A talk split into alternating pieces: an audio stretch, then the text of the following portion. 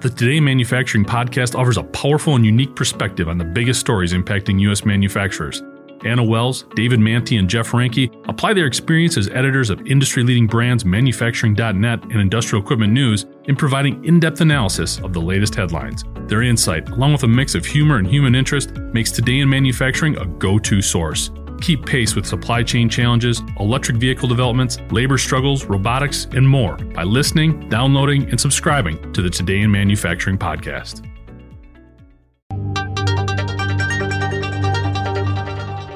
Tesla's long reign as the leader in electric vehicle driving range is officially over. The Environmental Protection Agency this week certified that a new sedan from startup EV maker Lucid Motors can travel 520 miles per charge. It's the first time that the agency determined that an all battery vehicle has eclipsed the 500 mile range mark, and at best the top offering from Tesla by more than 100 miles, the New York Times reports.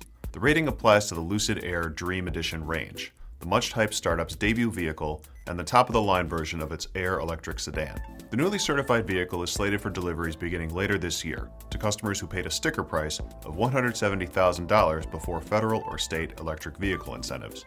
Lucid plans to eventually roll out more economical versions of the Air, including a base model that will be below $70,000 when a federal tax credit is factored in. The company says the base model's range would roughly match the range on the previous record holder, the Tesla Model S long range. The company, formed in Silicon Valley more than a decade ago, is among many startups that hope to challenge Tesla for EV supremacy.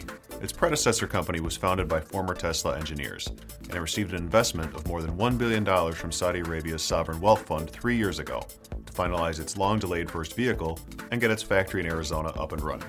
The new record marks a significant achievement for a relatively new automaker, but as governments and car companies alike increasingly move toward electric vehicles, it might not last all that long. Tesla CEO Elon Musk, in fact, said last fall that the company is working on a vehicle that could go more than 600 miles on a single charge. I'm Andy Szal, and this is IEN Now.